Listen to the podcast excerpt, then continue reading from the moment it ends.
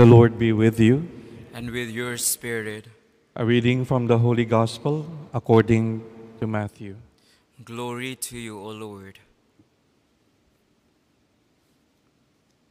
The disciples approached Jesus and said, Who is the greatest in the kingdom of heaven? He called the child over, placed it in their midst, and said, Amen, I say to you, unless you turn and become like children, you will not enter the kingdom of heaven. Whoever becomes humble like this child is the greatest in the kingdom of heaven. And whoever receives one child such as this in my name receives me. See that you do not despise one of these little ones, for I say to you that their angels in heaven always look upon the face of my heavenly Father. What is your opinion? If a man has a hundred sheep and one of them goes astray, will he not leave the ninety nine in the hills and go in search of the stray? And if he finds it, Amen, I say to you, he rejoices more over that over it than over the 99 that did not stray. In just the same way, it is not the will of your heavenly Father that one of these little ones be lost. The Gospel of the Lord. Praise to you, Lord Jesus Christ.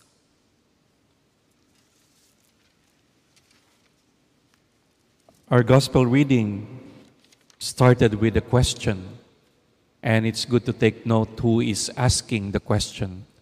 It is the disciples. So it's something that must, must be significant for us as disciples. And the question is this Who is the greatest in the kingdom of heaven? Now we may ask the question where is this question coming from? Why are the disciples asking this question? Are they interested now in the kingdom of heaven?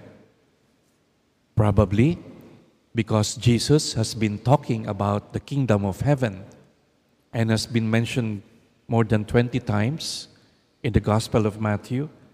And we have encountered his parables in chapter 13 just a few weeks ago. So maybe they have interest, they are now interested in the kingdom of heaven. But it's not directly about the kingdom of heaven. It's not so focused. The question is about who is the greatest. And maybe we are not sure what do they mean by the greatest and how they understand the kingdom of heaven. But I am inclined to think and very strongly to think that the question is not innocent. There's something behind the question a vested interest. And this will be revealed in time when you move forward in the Gospel of Matthew later on in chapter 20. On their way to Jerusalem, Jesus was talking about his passion, death, and coming into glory. He Jesus was talking about that, and they were talking about something else about being great, about positions. And this is the, the narrative where Jesus called them and called their attention how the rulers of the Gentiles do it and lord it over their subjects. And the word that was used is how the great among them make their authority felt. So, in a way, it has something to do with most likely positions. We don't know exactly, but it's something that is maybe earthly or worldly. That's where the question is coming from. Now let's go to the answer. The answer of Jesus is about the child. This must have come to them unexpectedly. They did not see this coming. You know, Jesus is very good in, in getting images with things that are familiar and handy. And so when he saw the child, he called the child and placed them in their midst. And he replied to them, Unless you become like a little child. Just as we ask what's in the question, now we ask what's in the answer. What's in a child? So small, no position, no authority, no achievements, no titles. So, what's in a child that would make a child great? Everything. I'm thinking of anything that I could think of in terms of understanding greatness in a worldly sense, in an earthly kingdom. The child doesn't have. So, what does the child has? Look into it. There's one thing that the child has, and which matters most to the child the one who loves the child. And that person is the one who could, he could turn to, he could depend on. The most trusted person a child runs to in times of need, in times of danger. The child has. And if you look again, there's something in the child that is so beautiful. And we all have that the power to love in return. The child, for a possession, has only the person who loved the child. And the child has that power to love in return.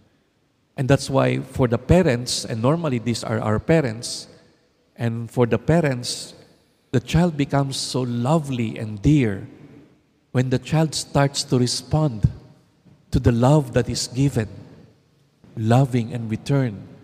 And as the child grows, the child is able to do more. The child is able to translate this love, this response, into service. And that's why we could say that service is loving in return. Our service to God means loving God in return for the love that He has first given us. So there are two things that we can look into the gospel. One is being watchful of our intentions, of our vested interests, selfish interest. We have to be careful about this because it can distract us, I mean to say lose our focus, or it can distract us, meaning to say to destroy us, not only us, but even the community, even relationships.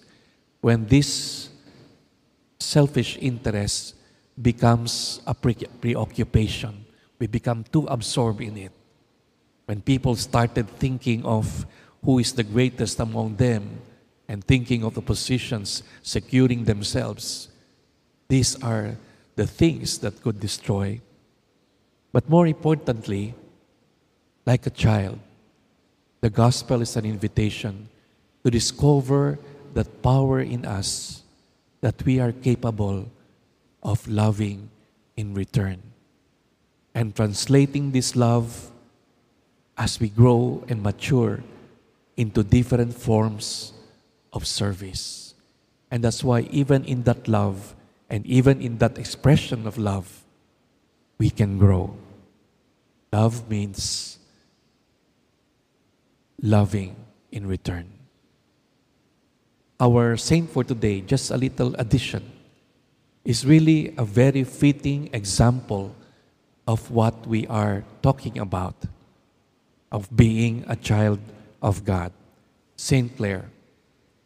She's a popular saint, a counterpart of Saint Francis of Assisi, even called sometimes another Francis.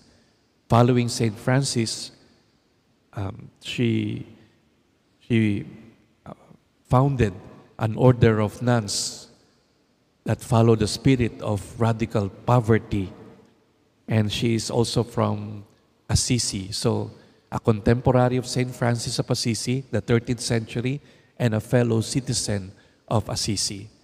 I just want to quote just one thing about uh, Saint Clare. It is said that her joy in serving the Lord was so was so great her service to the Lord that at one point she exclaimed and said, They say that we are too poor, but can a heart which possesses the infinite God be truly called poor?